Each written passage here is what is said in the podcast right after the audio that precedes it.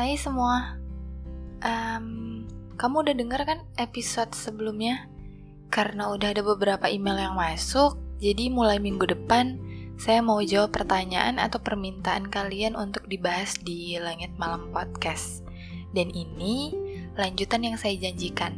Kalau kemarin saya bahas soal sahabat saya yang kenalnya satu lingkungan atau satu kampus, sekarang saya mau bahas sahabat saya yang kenalnya di luar lingkungan kampus atau lingkungan sehari-hari. Mereka ini yang udah buat saya jadi orang paling pelin-pelan sedunia. Saya kenalin merekanya satu-satu ya. Yang pertama ada Erika.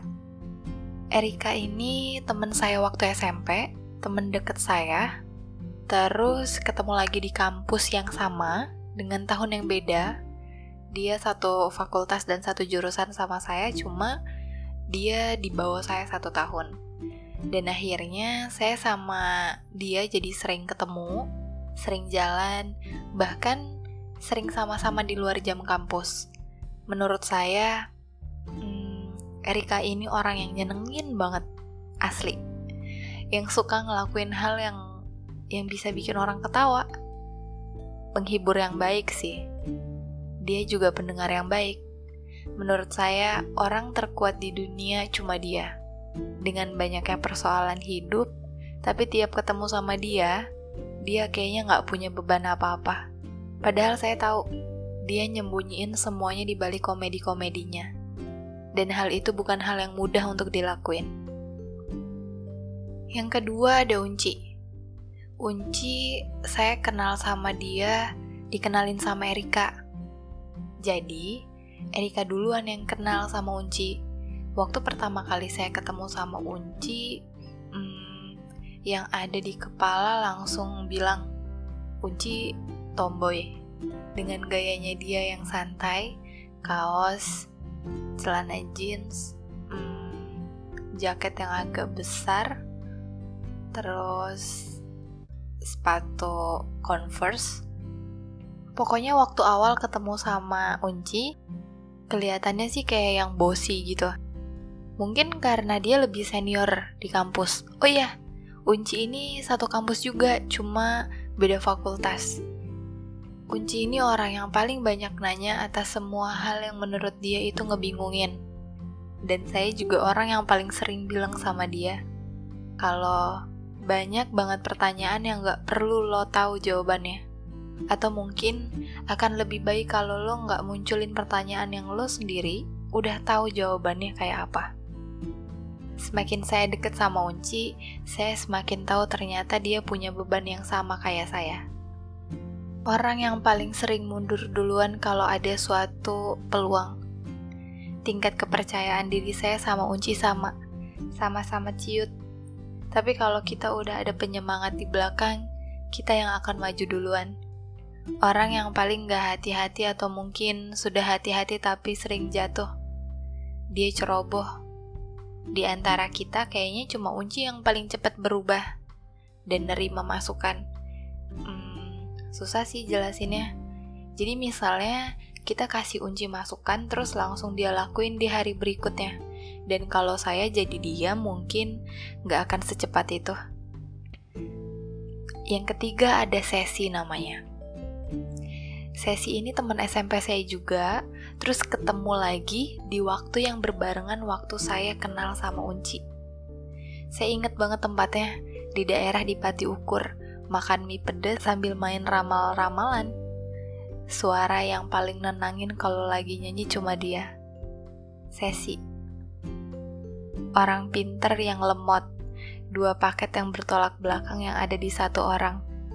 Dia apa kabar ya sekarang? Yang keempat ada Fandi. Ini kenalan paling nyebelin dan gak pernah saya duga-duga. Jadi saya waktu itu lagi ada di acara salah satu radio di Bandung. Dan acaranya tuh di salah satu kafe. Saya sama adik saya lagi duduk berdua. Tempatnya kan ramai banget tuh, jadi gak ada tempat kosong lagi. Terus tiba-tiba masuk segerombolan orang-orang yang agak berisik waktu itu. Dan salah satu dari mereka ada yang mengeluarkan suara untuk tiba-tiba bilang, boleh gabung ya di sini, soalnya nggak ada tempat lagi. Kurang lebih pertanyaannya kayak gitu deh. Saya cuma diem sambil ngangguk, terus ya udah ngebiarin mereka gabung. Kalau saya nggak salah inget, dia lebih dari 5 orang dan cuma ada sisa 1 kursi kosong, atau mungkin 2 kursi. Awalnya saya agak kurang nyaman kan, karena maksudnya ya 1 meja dengan orang yang baru saya kenal dan itu rame gitu. Terus karena emang udah malam juga, jadi waktu itu saya sama adik saya memutuskan untuk pulang. Pas mau pamit, orang yang nanya itu, yang pertama kali datang dan nanyain tempat, itu tiba-tiba minta pin BB. Terus saya gak tahu kenapa ngasih aja gitu. Dan dia adalah Fandi, orang teraneh, terenggak tahu malu tapi ternyenengin, dan kalau gak ada dia kayaknya ada yang kurang. Momen saya sama Fandi banyak banget. Sehari setelah kenalan itu, besok malamnya saya sama dia janjian buat pergi ke acara yang ada di Gasibu. Saya lupa acara apa. Sebenarnya banyak banget yang gak bisa saya ceritain karena saking banyaknya momen yang kalau sekarang saya inget-inget lagi bikin saya kangen dia. Bikin saya mau balik lagi ke masa itu. Bikin saya senyum-senyum sendiri. Dari mulai saya sama Fandi pernah tersesat di mall bareng. Jadi kita saling cari gitu di mall. Terus pas ketemu kita udah kayak saudara kembar yang udah lama gak ketemu. Pelukan sambil nangis. Terus saya pernah jalan kaki tengah malam sama dia. Saya juga pernah berantem sama dia, berantem terhebat dan terdrama waktu itu.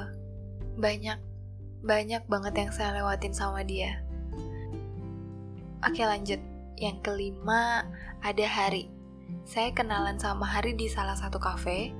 Waktu itu saya diajakin Fandi buat kumpul sama temen-temennya, atau mungkin gengnya, dan saya masih inget banget nama gengnya, FBTS.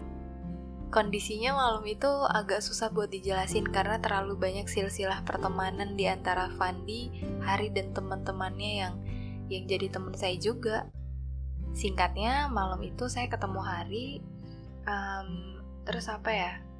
Pokoknya ada satu kejadian, udah bukan kejadian juga, ada satu kondisi gitu deh, yang sampai akhirnya saya sama Hari bisa deket dibanding teman-teman yang Fandi yang lain, gitu. Paham kan? Ya pokoknya gitu.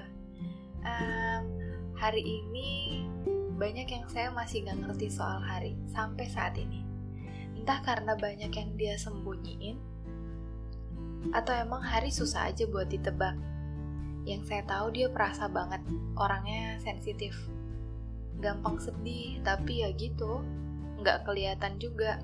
Cuma sesekali dia nunjukin kok, gak selamanya juga dia tutupin. Dia hampir sama kayak Uci, sering punya banyak pertanyaan yang sebenarnya mereka sendiri udah tahu jawabannya. Bedanya Hari lebih butuh banyak waktu buat nimbulin pertanyaan itu. Jadi mungkin Hari lebih pemikir. Kurang lebih gitu deh. Yang keenam ada Nadia. Saya kenal sama Nadia, dikenalin sama teman saya.